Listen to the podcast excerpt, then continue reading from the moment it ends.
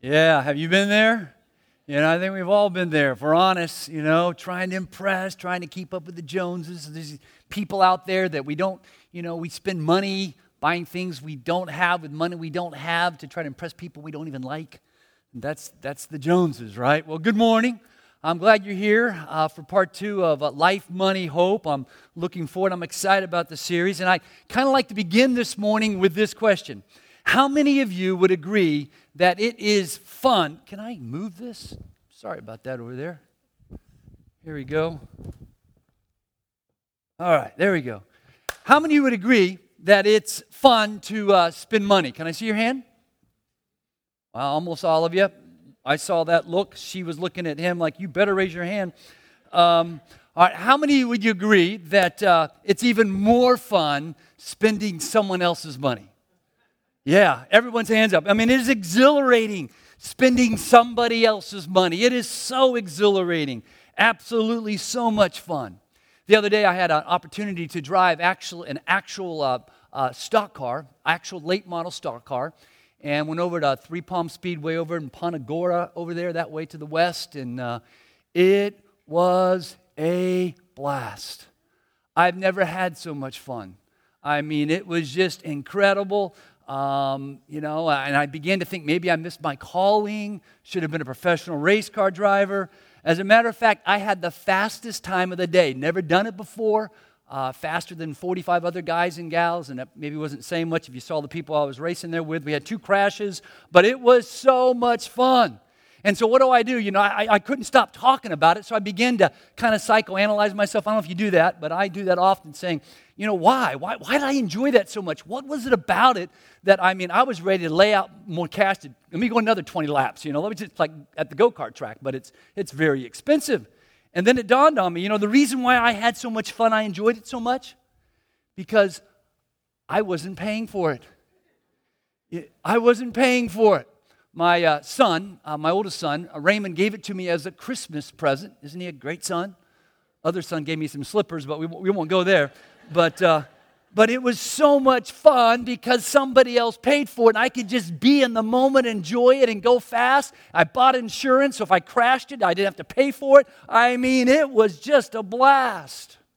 But if we're not careful, using one of these can also create that exhilarating feeling. What's, what's one of these?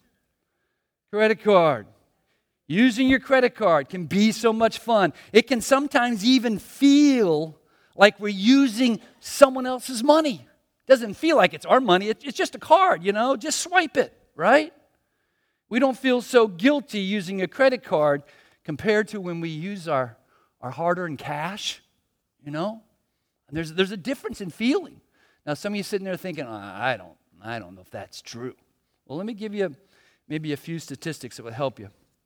McDonald's, they did a very in depth, spent thousands of dollars, had several focus groups, and they wanted to determine how much money would someone spend when they come to McDonald's and how much money less or more would they spend when they used one of these.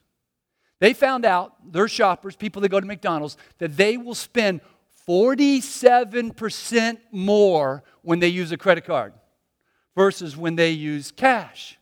When they use cash, you know what happens when we use cash? We look at the dollar menu, right? We're thinking, you know, double McDouble, fry, Coke. I'll get out of there for three bucks. When we're using this little baby, we're thinking, you know, just go ahead and supersize the fries. I mean, just go ahead and supersize everything. Make it two apple pies. Maybe I should get breakfast right now for tomorrow. I mean, we just 47%.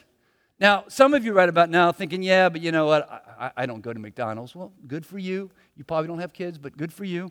Um, and so, uh, Dun and Bradstreet, they did a little study on all the other things we pay for with our credit cards. And they found that we spend about 12 to 18% more when we use our credit cards. That's what they have found. So you know, I and you can say, well, that's not true, but apparently, statistically speaking, it's pretty true. And, you know, we like these little things. It's, it's fun, it's convenient. And I'm not trying to say you need to get rid of these things. You know, I wouldn't want to do life without mine either. Um, but I think sometimes before we realize it, we become very dependent upon this thing. And before we realize it, we began to become what they call a credit cardaholic. Have you heard of those? I thought about starting service that way. I thought I'd stand up and say, Hi, I'm Raymond Underwood, and I'm a credit card cardaholic. You know, and but we decided not to do that. They didn't, programming team didn't think it was a good idea. But, uh, but it's, it's, it's very real. It's very real. And I, I shared last Sunday, I can only really think of my own life one time where I really carried a balance forward on my credit card. And, um, but you know, those that carry a balance forward on their credit card, that their average credit card debt is average. Anybody want to guess? Average credit card debt today in America is $15,000. Those that don't pay their balance every month on time, the whole thing off, the average balance is $15,000. And you know, I know we've gone through a hard time the last four years in our economy. Um, I, I, read this statistic and it really was uh, um, um, alarming in a good way, just helping us realize again people, yeah, are going back to work, but people still are very much cash strapped. And because we've been so cash strapped, we've been more dependent upon this and maybe using this more than we'd like to. But today they say over 76% of Americans are living from paycheck to paycheck with no emergency funds. We're going to talk about that a little bit more next week, how we can get some emergency funds, some ideas, and talk about stress. The stress that many of you are living with every single day, knowing, you know, you, you don't know if you're going to be able to make your bills this week and a little surprise, a little hiccup, a little car breakdown, a little this, a little that, and, and little this and that. They happen every week, don't they? You know, and all of a sudden you're not living life with any hope. You're living life with a lot of despair. And what we learned last week, which I thought was so good as we launched the series, and I really want to encourage you to come back next week. This is a four part series and it really builds on each other. And you can go back and watch last week's message if you weren't there online. Um, and um, there's even, you can even print out the notes. But, anyways, uh, what we learned last week is that our finances and talking about money is a deeply spiritual issue. And I had some pushbacks from people who said, you know, I, I'm not sure if that's true, you know, but it's a deeply spiritual issue. I think some of us kind of don't want to accept our money and how we manage it and spend it. It's a reflection of our, of our hearts and our soul. Matter of fact, you remember, I think it was two weeks ago, Brent, who I have great respect for, and I even respected him more. He stood up here and he, he talked about, as we were launching the new year, and he talked about his weight, talked about his health. And he was so vulnerable and he was honest. And he, he said he came to the place of realizing that his weight and how he took care of his body wasn't just a, remember, wasn't just a physical issue, but it was a what? And when he finally realized it was a spiritual issue, he began to get some control over it and deal with it and manage it better. And I think this morning, maybe some of us need to come to the place of realizing that, that this little thing and the thing called debt isn't just a physical issue, it's a spiritual issue. And, um, and if we don't ask God to really help us get control of this, it could wreck our lives. You see, God is greatly concerned with how we choose to spend our money. Jesus said, Where your treasure is, there's your heart. That a best way to see a person's heart is by seeing how they spend and how they manage their money. See, how we spend our money is a deeply spiritual issue. Can you say that with me? How we spend our money is a deeply. Jesus said this unless you're faithful in small matters, you won't be faithful in large ones. Pretty simple. If you cheat, even a little, you won't be honest with greater responsibilities. And if you're trustworthy about worldly wealth, if you're untrustworthy, I mean, how you spend your credit cards, the little matters, you know, if you're untrustworthy there, who will trust you with, uh, what's the word? True riches of heaven. And if you don't, and if you're not faithful with other people's money, why should you be trusted with money of your own? Jesus is talking about how we spend our money and other people's money and how it's an indicator of our spiritual maturity that God measures our spiritual maturity by how we spend and manage our money.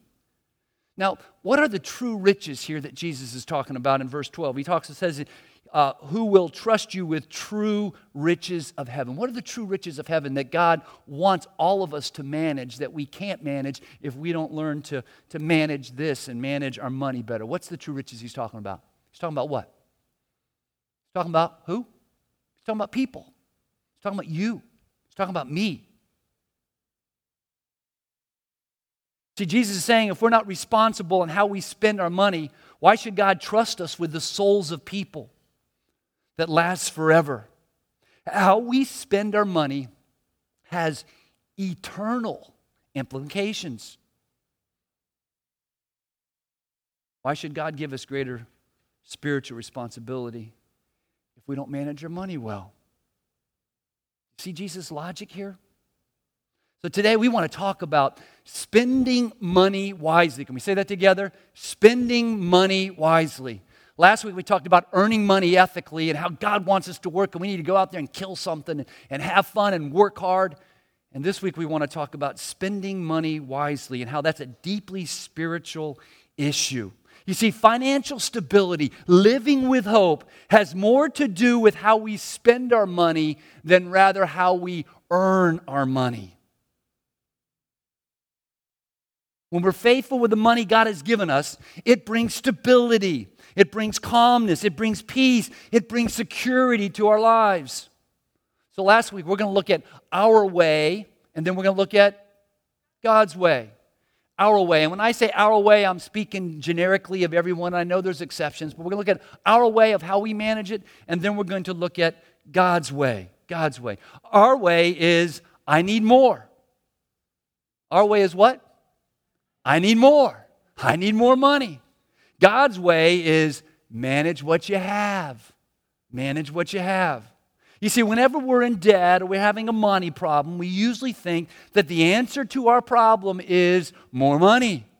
If I could just make a little more money, all my problems would go away. How many of you thought like that? I've thought that way. Isn't that the way we naturally think? I just need a little more money. Just need to make a little more money. I need to borrow a little more money. If I just had a little more money, all my problems would go away. Ecclesiastes 5:11 says this: "The more you have, the more you what? Spend right up to the limits of your income. Isn't that the truth? Your level expenses will always grow to your level of your income. If you're making $50,000 a year, you're going to spend how much?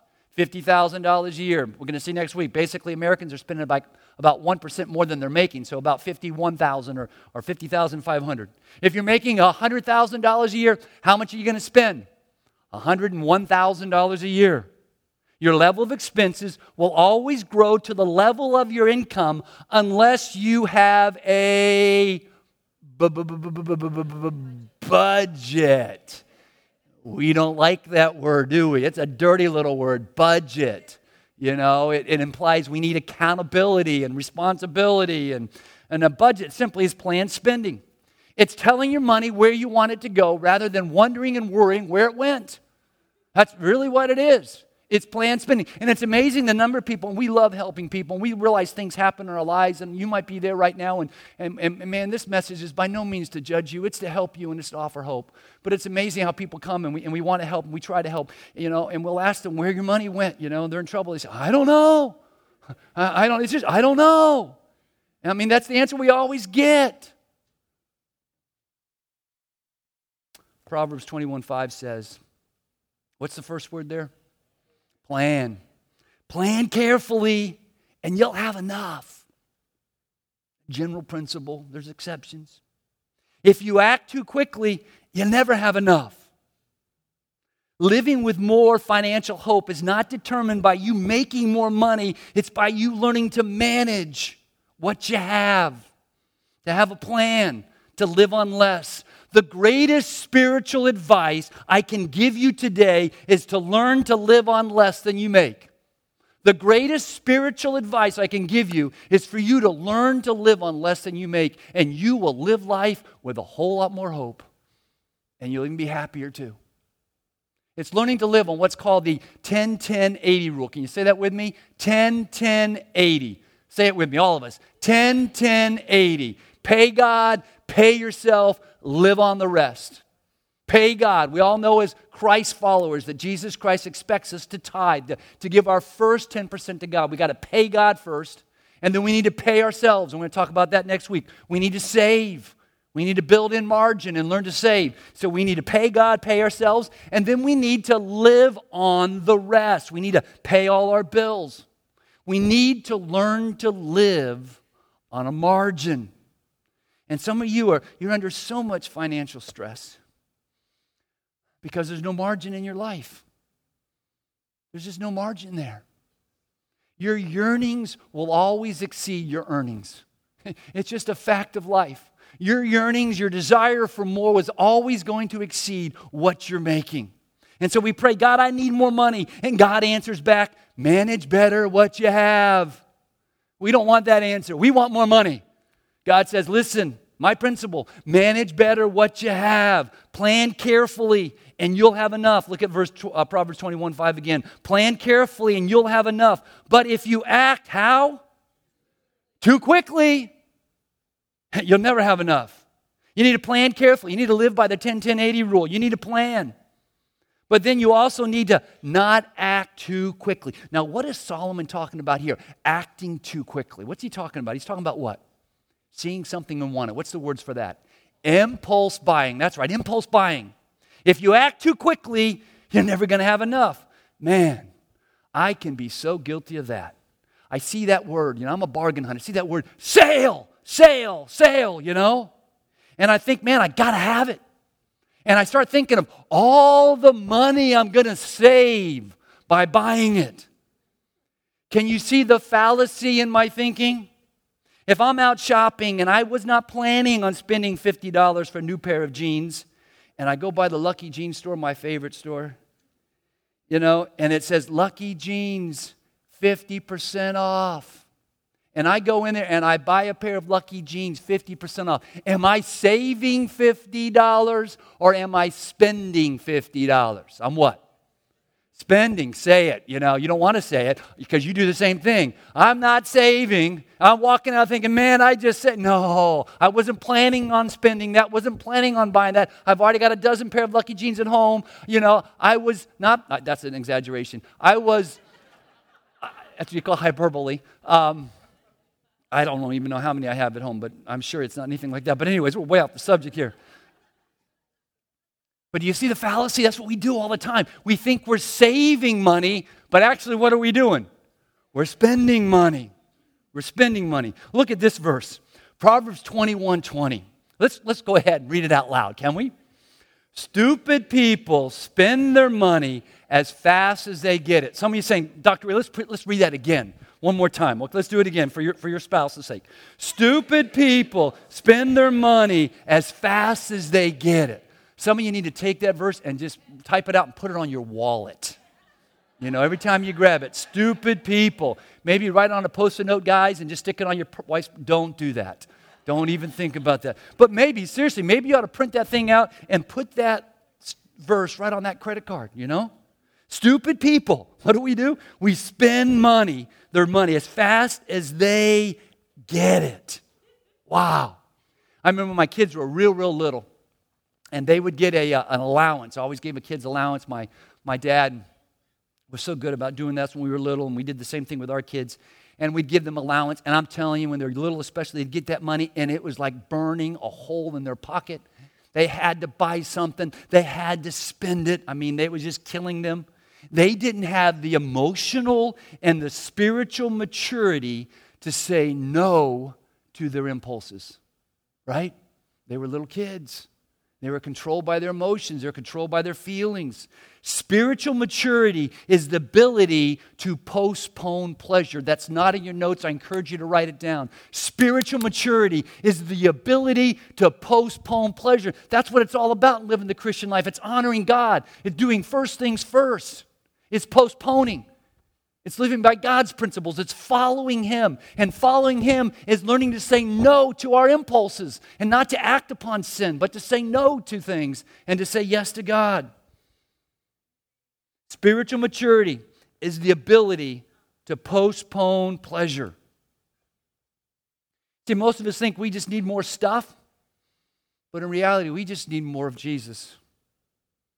Because when we have Him, we have the power, we have the wisdom to say no to our impulses and to begin to live within our means. So, how do we break this habit of impulse buying? How do we break the habit of overspending? Well, you can join Debtors Anonymous, great group, or Shopper Stopper, sounds pretty cool. Um, or you can learn to live on a budget. You can tell your money where you want it to go rather than wondering and worrying where it went, all right? Uh, so, one way, our way is I need money, you know, so I need money, I want money, and so we grow our debt. God's way is to live within our means and eliminate debt. Are we together? All right, number two, our way is to envy others. God's way is to be content. Isn't it ironic that we have so much? We have been so blessed. We are the richest nation in the world, in the history of the world. No other country in the history of the world has had so many people live so well for so long. We are a blessed nation. It is estimated that the United States has about 35% of the entire world's wealth and we only have about 5% of the entire world's population. And it seems that most of that world's wealth lives right here in, in Palm Beach County, right? You know?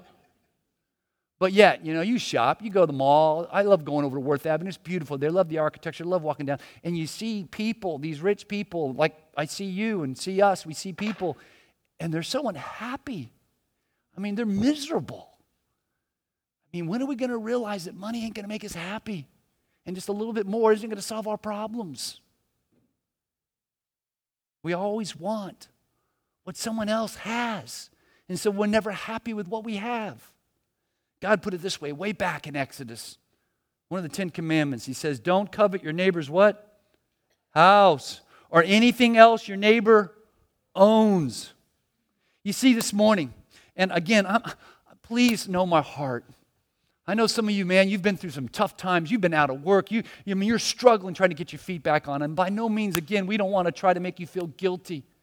But I want to encourage you today to say no new debt. Yes, you got some debt and you got to come up with a debt plan to reduce that debt. But right now, can you say it with me? No new debt. No new debt. No, why am I the only one saying it? No new debt. Thank you. Thank you. You see, some of us, you need to go home and you need to do some plastic surgery. That's right. You need to invite the Jones over and the Smiths over, and you need to have what you call a melting party. You get out a cookie sheet, you warm up your oven about 500 degrees, and you put your credit cards there on that cookie sheet, and you just watch them melt. Wish the debt would melt away with them, but they just, just melt those things down because you're making a commitment. You're saying, no new debt. Say it with me no new debt. No new debt. Now, some of you thinking, you know, Dr. Ray's had a rough week. He's been a little radical here. What do you mean? Melt down my credit cards? Well, look what Jesus said in Matthew 5:30. Jesus said this. Matter of fact, let's, can we read it together out loud? If your right hand causes you to sin, Chop it off, throw it away. It's better to lose one part of your body than for your whole body to be thrown into hell. Now, is Jesus talking about mutilation here? I don't think so. But these are radical words. And what he's trying to teach us, he's trying to teach us a very important life principle. He's saying, be ruthless. Be ruthless on the things that can control and destroy your life. And as we saw last week, if we don't get a grip on this, if we don't get a, a grip on our spending, it will destroy our marriage. Number one cause of divorce. So if you have a debt problem, I urge you to go home and do plastic surgery. Say no to no more new debt. And you see, contentment, God's way, is the single greatest key in staying out of debt. Look at Hebrews 13, verse 5. It says, Keep your lives free from what? The love of money, and be content with what you have. Because God has said, Never will I leave you, never will I forsake you. Wow. You can be content because your ultimate happiness and satisfaction is, is God. And He says, I'm with you. And I'm not going to abandon you. I'm not going to leave you. You can be content and focus on what you have and enjoy what you have because I'm on your side. And I'm never going to leave you and I'm never going to forsake you. I'm there for you. Focus on what you have, not on what you want. Enjoy what you have. Jesus told a bunch of soldiers in Luke 3, he said, Be content with your pay. The Apostle Paul told Timothy, But godliness with, what's the word? With contentment is great gain. Uh, God bless you. Wow. For we brought nothing into the world, and we can't take anything out of the world. But if we have what? Food and clothing, with these we will be content. You see, our way is to envy others, God's way is to be content, to be grateful. Our way is a bigger house, God's way is a better home. Better home. Proverbs 13 7 says, Some who are poor do what? They, they pretend. They pretend to be what? Rich. So you got the haves and the have nots, and those that have who haven't paid for what they have, right? Those are the posers. And there's a lot of posers out there, a lot of posers in South Florida. They're, they're posing, they, they pretend. They, they have the stuff, but they don't have the stuff. Somebody else really has the stuff. We need to eliminate debt by focusing on a better home, not necessarily a bigger house. Proverbs 14:11 says, "The house of the wicked will perish, but the tent of the godly will flourish. You see, the size of our house is not near as important as the size of our heart. And we need to be a lot more concerned about the size of our hearts than the size of our house. See, relationships are more important than things. Proverbs 27 says, just as the rich rule the poor, so the borrower is a servant, or the, the word there is a slave to the lender. Isn't that the truth? We can, I can speak from experience on that one, boy.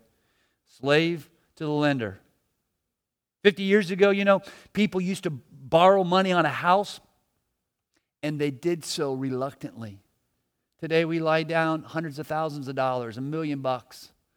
We think nothing of it. Ecclesiastes 6 9 says, It's better to be satisfied with what? With what you have rather than to always be wanting something else. You see, that's the American dream. The American dream is to always be wanting, always wanting something else, always trying to keep up with the Jones, keep up with the Smiths, having a bigger and bigger and a bigger house. Psalms 37 16 says, Better the little that the righteous have than the wealth of many wicked. See, less is more and more is less. Can you say that? Less is more and more is less. And that's a choice that I can't make for you. That's a choice that you've got to make for yourself. You've got to make that choice. Less is more and more is less. That I'm going to put my focus on building a better home rather than a bigger house. And today in America, there is an epidemic of absentee parents. Our kids don't need more things, they need more parents. Our kids don't need more stuff because we think we're, we try to justify it. You know, it's for the kids, it's for their college, you know. They don't need more stuff, they need more of us. And we get so busy trying to make a living that we don't make a life. We don't have the time we need to give to them because we're so busy trying to pay for this mortgage. And one of the real serious dangers of living here in South Florida, and I, I grew up here, I was born here, I love this place. It's an incredible place to live. Even the people aren't so nice sometimes. It's just an incredible place. But boy, we got to be careful because the gold is all around us. It's all around us. And we just keep buying into this lie that money's going to make us happy. If I can just have this, if I can just buy that, then I'll be happy. It's, it's a lie. And what all this wealth does, if we're not careful, it causes us to become self sufficient and independent of God. And we become proudful. We become arrogant. And I think you've all probably heard of Sodom. Genesis chapter 13, I think, is we, we read about the city of Sodom. And usually when we hear the word Sodom and Gomorrah, we think of sexual immorality and the city got destroyed by God, you know, and it's used that way. And I came across this verse I thought was fascinating, talking about Sodom. In Ezekiel 16:49, I thought it was very insightful. It says this, speaking of the Sodomites, it says, they were what? arrogant and spoiled. They had everything they needed and still refuse to help the poor and needy. Wow. It wasn't just immorality that separated the Sodomites from God, it was their preoccupation with, with things. They had no time for hurting people, they had no time for worship. They were rich in possessions, but they were bankrupt in relationships. They were rich in material goods, but they were disconnected from the people they loved the most. And they end up losing it all. They lost what mattered the most their families. Now, please, let me be very clear in saying God's not against big homes, God's not against beautiful homes, God's not against expensive cars, God's not against credit cards if you can afford them. If you can afford them, if they're within your means. God's not anti wealth, God's not pro wealth. Wealth is just kind of like money, it's a neutral, it's what you do with it, it's how you manage it, it's how you leverage it. But God is for love. God is for caring for our communities. God is for families, and, and God is for togetherness. And we can become so proud and independent that we don't need Him, that we bless ourselves and we lose in the process. And our loving, gracious God is trying to warn us and say, don't do that. Don't live life your way. Do life my way. Do life my way. Involve me in what you do and what you say and how you live, and you will be better and you will live with hope. Now, I got to be honest and say, you know, there is a debt. There is a debt out there. There is one debt that you'll never be able to repay. And that's the debt of, of your sin, and that's the debt of my sin. We've all broken the law of God. We all have fallen short of God's financial standards. We're all lawbreakers. But someone has to pay that debt. And Jesus Christ came and he lived a perfect life. And he died upon a cross and he shed his own blood as a ransom payment for our debt. While Christ was on the cross, he said the words, It is finished. Greek, tetelestai, means paid in full. Paul said he agorazoed us, he bought us, he purchased us with his blood. We have a debt. Our debt causes separation in our relationship with God. Jesus died for that debt. Look at this verse. Colossians chapter 2, verse 14 says this We owed a debt because we broke God's law. That debt, get this, listed all the rules that we failed to follow. But God did what? He forgave us. He took away that debt. He nailed it all to the cross. It's kind of like when we put our faith and trust in Jesus Christ and Jesus Christ alone to save us, God kind of gives us a get out of jail free card. I'm going to pay for your debt. I'm going to pay for your sins. You are forgiven because you put your faith and trust in me. And this morning, if you haven't come to the place in your own spiritual journey where you've made that decision, where you said, God, I'm going to do it your way, I'm going to put my faith and trust in Jesus Christ alone to save me, man, I invite you to do that. I invite you to do that right now. Can we bow our heads in prayer? Can you pray with me quietly? Can you pray and say, God, thank you for loving me? Thank you for sending your very son to die for my sins. I put my faith, I put my trust in your son to save me from the debt of my sin. Thank you for loving me. Thank you for loving me so much, for giving my debt. And maybe this morning, you need to choose to join me in praying God, I choose your way. I will follow. God, I'll choose your way. Help me to better manage what I have. God, I choose your way. Help me to honor you with it. Help me to be content with what I have. God, I choose your way. Help me to eliminate debt. Help me to focus on building a better home, not a bigger house.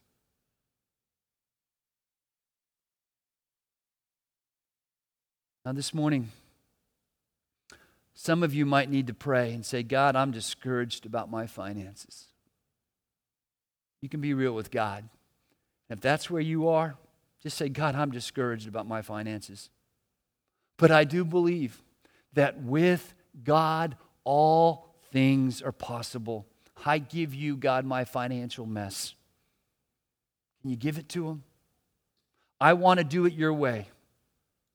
Help me to spend my money. Help me to spend your money wisely. God, we're so grateful that you are a caring, loving Heavenly Father, and you always want to help us. God, help us to trust you. Help us to follow you. Help us to choose to do life your way. In Jesus' name we pray. Amen.